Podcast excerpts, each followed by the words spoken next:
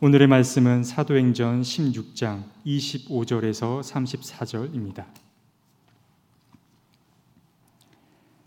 한밤쯤 되어서 바울과 신라가 기도하면서 하나님을 찬양하는 노래를 부르고 있는데 죄수들이 듣고 있었다. 그때 갑자기 큰 지진이 일어나서 감옥의 터전이 흔들렸다. 그리고 곧 문이 모두 열리고 모든 죄수의 수갑이며 착고가 풀렸다. 간수가 잠에서 깨어서 옥문들이 열린 것을 보고는 죄수들이 달아난 줄로 알고 검을 빼어서 자결하려고 하였다. 그때 바울이 큰 소리로 그대는 스스로 몸을 해치지 마시오. 우리가 모두 그대로 있소 하고 외쳤다. 간수는 등불을 달라고 해서 들고 뛰어들어가 무서워 떨면서 바울과 신라 앞에 엎드렸다. 그리고 그들을 바깥으로 데리고 나가서 물었다.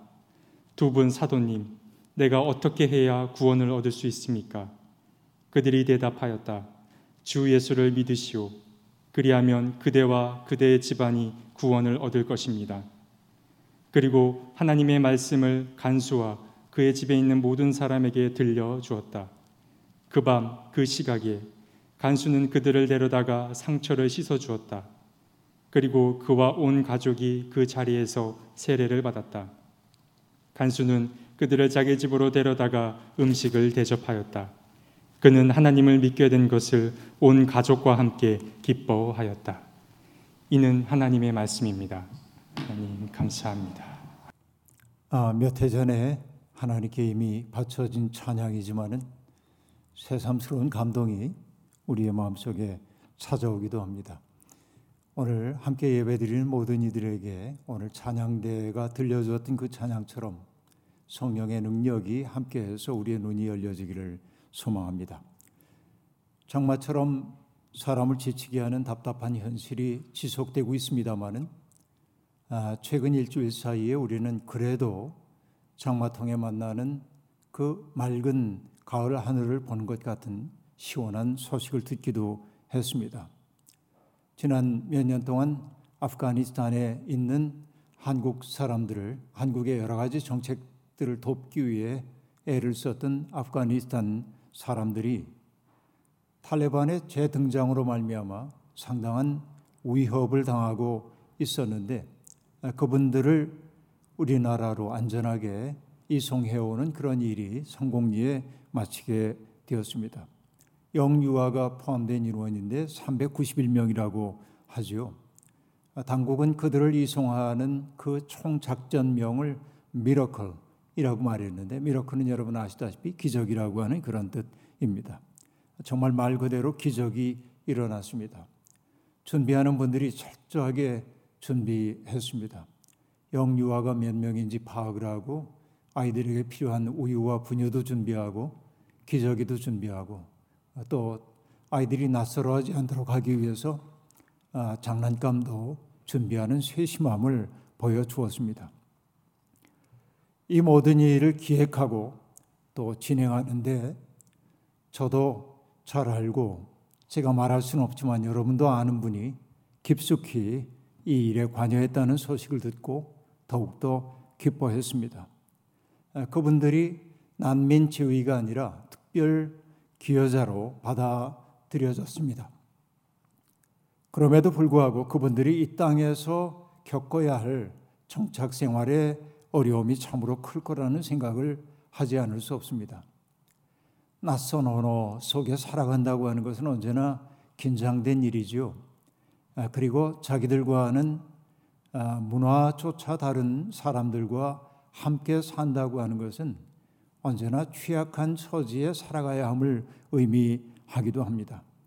그 때문에 우리는 그분들을 더 따뜻하게 맞아들여야 하고 우리의 삶의 소중한 부분으로 받아들이고 낯설물 포용함으로 우리 자신이 풍요로워질 수 있다는 사실을 열린 마음으로 수용해야 하지 않나 생각해 봅니다. 삶은 가끔은 우리를 예기치 않은 방향으로 이끌어 가곤 합니다.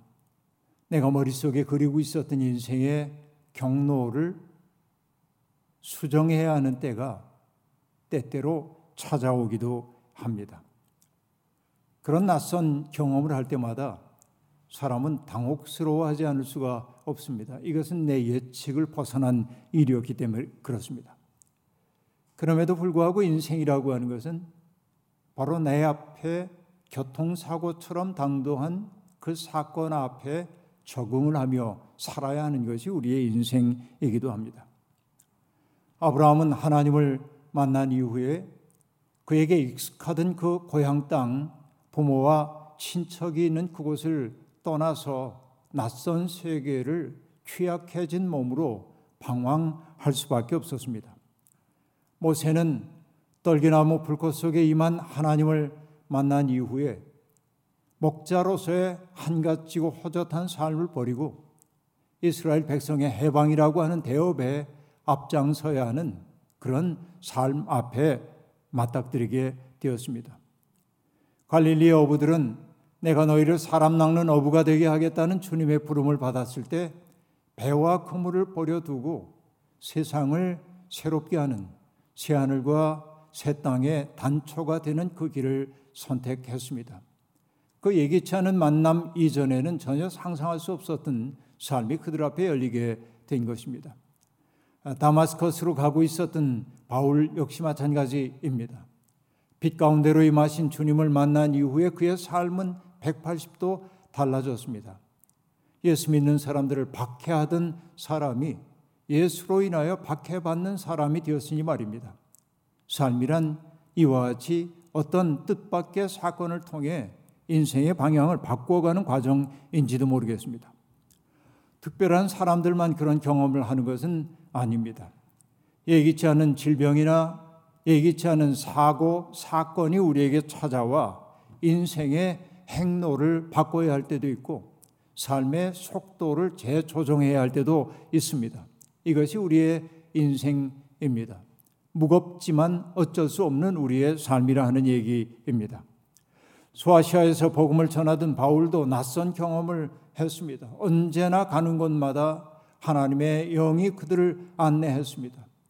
바울 사도는 애초에 서키 터키의 서북부 지역에 있는 비두니아라고 하는 곳으로 들어가 복음을 전할 계획을 세웠습니다. 그러나 사도행전에 의하면은 예수님의 영이 그것을 허락하지 않았다라고 얘기합니다.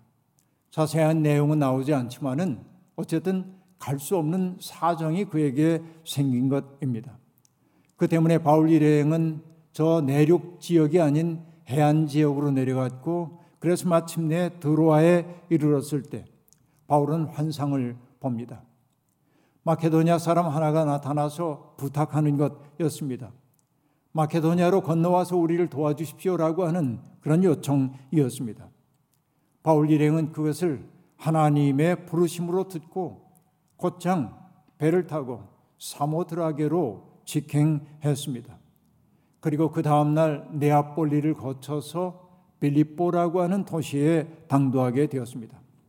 빌립보 바로 그곳에서 바울 사도가 복음을 전했습니다.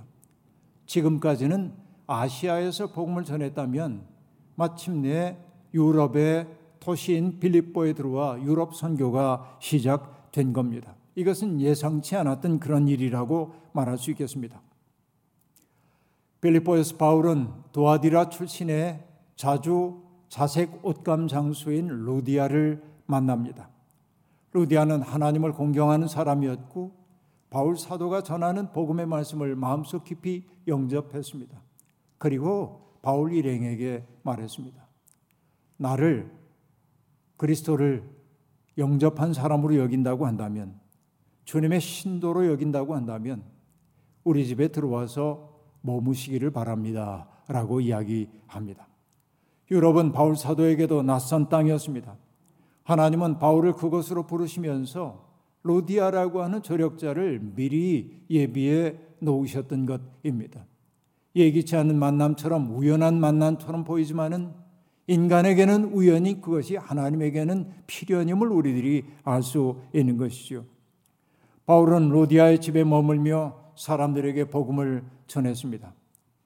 그런데 어느 날 그들이 기도하는 집으로 갈 때마다 귀신 들려 점을 치는 여종 하나와 마주치게 되었습니다. 귀신이 들렸기 때문에 신통력이 있었든지 그는 많은 사람들의 운명을 알려주었고 그 때문에 그 여종의 주인에게 큰 돈벌이가 되게 해주는 여인이었습니다. 그 불행한 여인은 바울 사도 일행을 마주칠 때마다 자기 속에 있는 말을 하지 않을 수가 없었습니다. 이 사람들은 지극히 높으신 하나님의 종들인데 여러분에게 구원의 길을 전하고 있습니다. 라고 이야기합니다.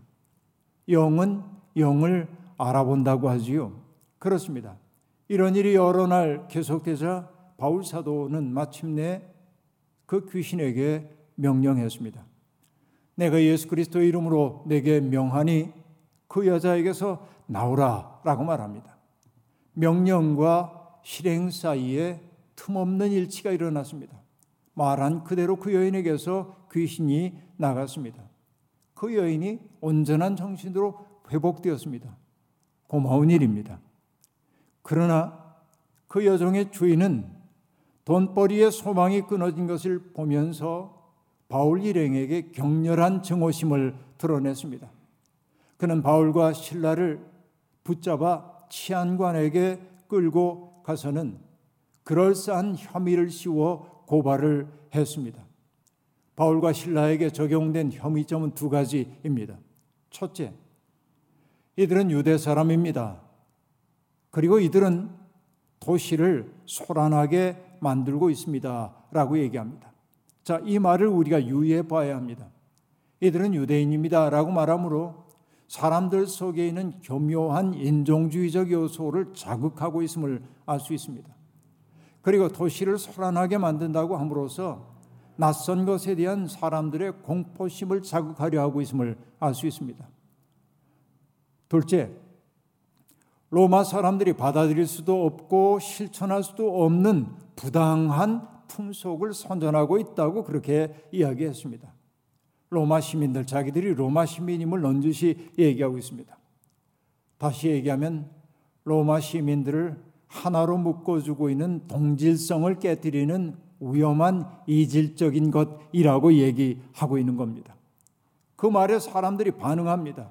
그들의 선동에 사람들이 넘어가 합세했습니다. 치안관들은 사태가 심상치 않다는 사실을 알고 바울과 신라의 옷을 찢어 벗기고 매질을 하도록 했습니다. 옷을 찢는다는 것은 여러분 어떤 의미일까요?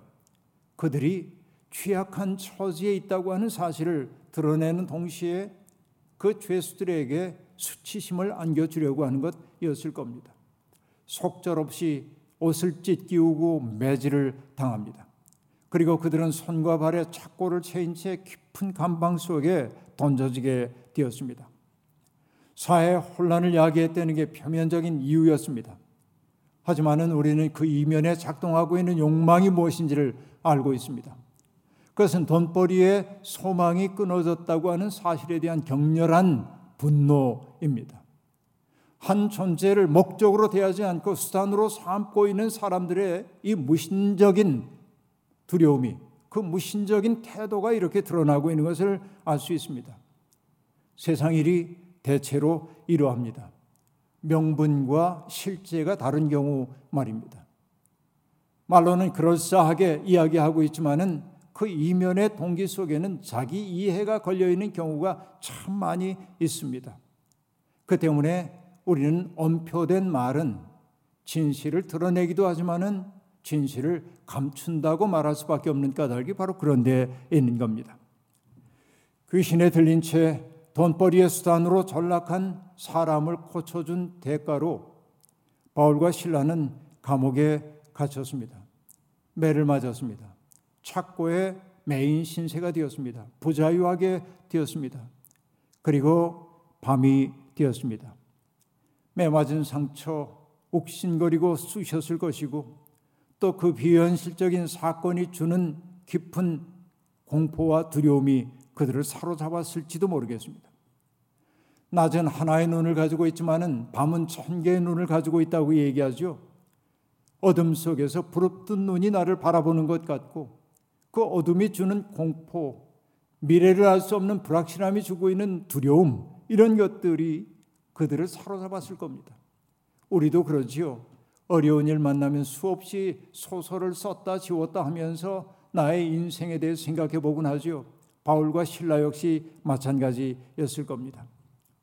그런데 그 한밤의 어둠 속에서 바울과 신라는 문득 자기들이 누구에게 속한 사람인지를 떠올리게 되었습니다. 욕신의 평안이나 혹은 세상적인 명예를 얻기 위해 예수를 따라 나선 것 아니었습니다.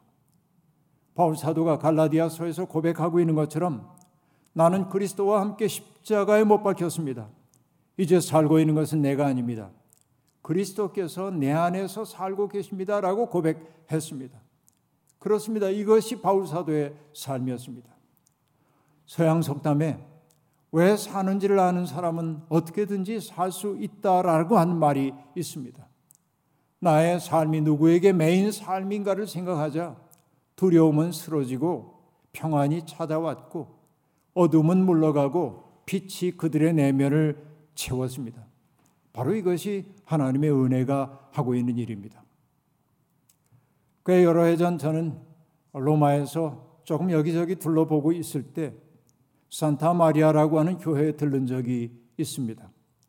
교회라고는 하지만은 아직 발굴 중인 유적에 불과했고 관광객들의 발걸음이 전혀 닿지 않는 그런 곳이었습니다. 그러나 그곳 있다는 얘기를 듣고 애써 찾아갔습니다. 사람들은 그 교회가 누가 혹은 사도 바울이 기거했던 셋집 위에 세워진 교회라고 말하기도 합니다만 모든 유적이 그러하듯 믿거나 말거나입니다. 그런데 발굴자들은 그 집 지하에 있는 기둥에 새겨진 라틴어 문장 하나를 발견하게 되었습니다. Verbum Dei non est alligatum 이라는 말입니다. 라틴어인데요.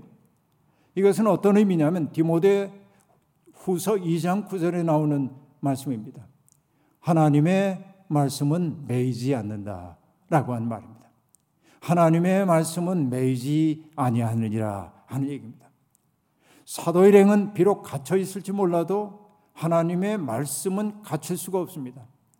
하나님을 믿는 사람들은 박해를 받을 수 있을지 몰라도 하나님의 뜻을 묶어둘 수 있는 감옥은 세상에 없다는 겁니다. 이 사실을 그들이 깨닫게 되자 그들의 입에서 저절로 기도와 찬미 소리가 흘려나왔습니다. 바울과 신라는 그 밤에 그 빌립보의 그 어두운 밤에 어떤 찬송을 불렀을까요? 참 궁금합니다.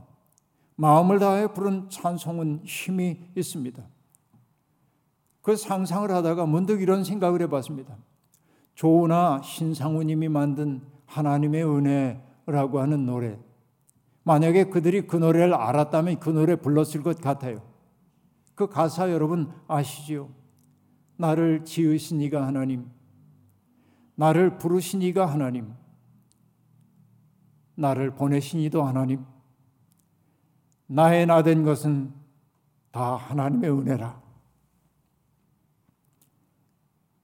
나의 달려갈 길 다 가도록 나의 마지막 호흡 다 하도록 나로 그 십자가 품게 하시니 나의 나 된 것은 다 하나님의 은혜라. 한량 없는 은혜, 갚을 길 없는 은혜. 내 삶을 애워 사는 하나님의 은혜. 나 주저함 없이 그 땅을 밟음도 나를 붙드시는 하나님의 은혜. 이 가사를 옮겨 적는데 가슴 뭉클한 감동이 몰려왔습니다.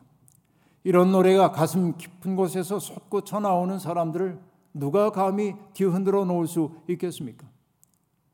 하나님은 우리가 어둠 속에 있을 때 우리를 찬송으로 채우시는 분입니다. 시편 42편 8절이 그렇게 이야기하고 있습니다. 시인인 라이너 마리아 릴케가 사랑했던 여인 루 살로메에게 헌정한 시도 시집에 이런 구절이 나옵니다. 내 눈빛을 꺼주소서. 그래도 나는 당신을 볼 수 있습니다. 내 귀를 막아주소서. 그래도 나는 당신의 목소리를 들을 수 있습니다. 발이 없어도 당신에게 갈 수 있고, 입이 없어도 당신의 이름을 부를 수 있습니다. 이 시가 말하는 대상이 당신이 루살롬에일 수도 있지만 하나님일 수도 있습니다. 눈빛을 꺼도 들을 수 있고 귀를 막아도 들을 수 있고 발이 없어도 갈 수 있고 입이 없어도 부를 수 있는 이 지경 바로 이게 뭘까요? 말할 수 없는 사랑이겠죠. 한밤의 어둠 속에서 바울과 신라가 불렀던 하나님에 대한 그 찬양은 하나님에 대한 사랑 고백 다름 아니었을 겁니다. 그때 기적이 일어났습니다. 갑자기 큰 지진이 일어났고 감옥의 터전이 흔들렸습니다. 문이 열렸고 모든 죄수들의 수갑이며 착고가 다 풀렸습니다. 잠에서 깨어난 간수는 죄수들이 다 달아난 줄로 알고 자결하려고 칼을 빼들었습니다. 그때 바울 사도가 큰 소리로 말합니다. 그대는 스스로의 몸을 해치지 마시오. 우리가 모두 그대로 있소라고 말합니다. 등불을 찾아 들고 감옥에 들어간 간수는 무서워 떨었습니다. 지진이 무서운 것 아니었고 그들로부터 해코지를 당할까봐 무서워했던 것 아니고 전혀 예상할 수 없었던 큰 정신을 만났기 때문에 그는 두려웠습니다. 바울과 신라 앞에 엎드렸습니다. 이때 간수가 느꼈던 것은 두려움도 안도감도 아닌 낯선 두려움이었을 겁니다. 이때다 하고 바람처럼 달아난 줄 알았던 죄수들이 그 자리에 머물러 있었습니다. 그리고 자기를 오히려 염려해주고 있었습니다. 그는 뭔가 새로운 것이 자기 앞에 열리고 있음을 알았습니다. 그는 마치 모세가 불붙는 떨기나무 아래 신을 벗고 엎드린 것처럼 고기잡이 이적을 경험했던 베드로가 주님 앞에 무릎을 꿇고 주여 나는 죄인입니다. 나를 떠나소서라고 얘기했던 것처럼 그는 사도 일행 앞에 엎드렸습니다. 삶의 토대가 흔들릴 때 우리는 어지러움을 느낍니다. 두려움에 사로잡히기도 합니다. 그러나 토대가 흔들릴 때는 더 큰 세계로의 문이 열리는 때임을 잊지 말아야 합니다. 위기라는 뜻의 영어 단어 crisis라는 단어는 라틴어 crisis에서 온 말입니다. 그런데 이 crisis라고 한 단어는 의학 용어였습니다. crisis란 질병이 전개되는 데 있어서 환자의 회복과 죽음을 결정짓는 중요한 전환점을 얘기하는 것이 바로 크리시스였습니다. 그 단어의 뿌리는 그리스어로 크리네인인데 크리네인의 뜻은 중요한 결정을 내리다라고 하는 뜻입니다. 그러므로 삶의 위기라고 하는 것은 어떤 의미에서는 중요한 결정을 내려야 하는 전환점이라고 하는 의미인 것입니다. 간수가 죄수들을 다시 착고에 채우고 그리고 열렸던 감옥문을 채워놓고 휴 했더라면 그는 그냥 간수로서의 삶을 살다 죽었을 겁니다. 그러나 그는 바울과 신라를 감옥 밖으로 데리고 나갔습니다. 그리고 매우 중요한 실존적 질문을 던졌습니다. 두 분 사도님, 내가 어떻게 해야 구원을 얻을 수 있습니까? 진실한 질문입니다. 그때 바울이 얘기했습니다. 주 예수를 믿으시오. 그리하면 그대와 그대의 온 집안이 구원을 얻을 것입니다. 마치 세례 문답처럼 간결하기 이를 데 없는 문답입니다. 하지만 단순하지만 명확한 답이기도 합니다. 그 간수는 사도 일행에게서 진정한 자유인의 모습을 보았습니다. 자기를 세상의 중심에 놓고 사고하지 않은 사람, 행동하지 않은 사람 말입니다. 고린도 전서에 나오는 바울 사도의 말이 늘 제 가슴 속에 큰 울림이 됩니다. 나는 어느 누구에게도 얽매이지 않은 자유로운 몸이지만 많은 사람을 얻으려고 스스로 모든 사람의 종이 되었습니다. 라고 말합니다. 이 고백은 조금의 거짓도 없는 진실입니다. 많은 사람을 얻으려고 모든 사람의 종이 되기로 작정한 사람이야말로 진정한 자유인이 아니고 무엇이겠습니까? 찬송가 336장 2절 가사가 떠오릅니다. 옥중에 매인 성도나 양심은 자유 얻었네. 우리도 고난받으면 죽어도 영광 되도다. 성도의 신앙 따라서 죽도록 충성하겠네.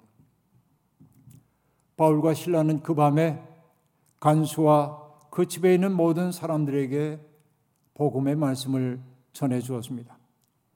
간수는 그들을 데려다가 상처를 소독해 주고 온 가족과 더불어 세례를 받았습니다. 그리고 음식을 마련하여 사도 일행을 대접했습니다. 마침내 그들은 믿음 안에서 한 가족이 되었습니다. 수인과 간수라고 하는 차이를 넘어서서 그들은 믿음 가운데 한 가족이 된 겁니다. 빌립보에서 일어난 기적 중에 기적입니다. 성령의 만류, 환상 중에 들려온 마케도니아 사람의 부름, 그리고 루디아의 집에 초대받는 것, 귀신 들린 여종과의 만남, 그 여종을 고쳐줌, 그 때문에 관원에게 끌려가 매맞고 감옥에 갇힘, 그리고 지진, 간수 가족의 변화. 이 일련의 큰 흐름 속에 하나님의 세밀한 은총이 스며 있음을 알 수 있습니다.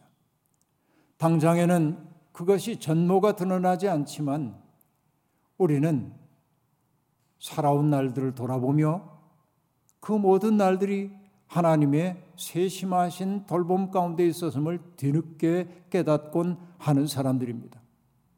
우리가 그 기억을 갖고 있다고 한다면 오늘 우리 앞에 당도한 어려움도 이겨낼 수 있으리라 생각합니다. 살다 보면 캄캄한 어둠이 찾아와 우리를 확고하게 감쌀 때가 있습니다. 어찌할 바를 몰라 당황하는 것은 육체를 가진 인간의 어쩔 수 없는 한계입니다. 하지만 그 가운데도 함께 하시는 하나님을 신뢰해야 합니다. 그리고 하나님이 우리를 어디로 이끌고 가시든 받아들일 준비를 해야 합니다. 고난 중에 부르는 찬송가는 힘이 있습니다. 이 확고한 믿음으로 일상의 삶 속에서 기적들을 만들어내고 아니 우리의 삶이 기적임을 사람들에게 보여주고 하나님 앞에 감사를 올릴 수 있는 우리가 되기를 주의 이름으로 축원합니다. 아멘. 주신 말씀 기억하며 거듭의 기도 드리겠습니다. 하나님 한밤의 어둠 속에서 두려움에 떨고 있는 사람들을 불쌍히 여기소서. 세상에 70억 명 가까운 사람들이 살고 있지만 일상의 행복을 누리고 살고 있는 사람들은 많지 않습니다. 오늘 행복의 길에서 멀어진 사람들, 거리를 떠돌고 있는 사람들, 고향에서 살 수 없는 사람들, 그리고 이불 덮고 자리에 누울 수 없는 수많은 사람들을 기억합니다. 그들의 어둠 가운데 찾아가시어 하나님의 그 밝은 빛을 비추어 주시고 절망을 딛고 희망을 향하여 몸을 일으킬 수 있도록 힘과 능력 더하여 주옵소서 예수님의 이름으로 기도하옵나이다. 아멘.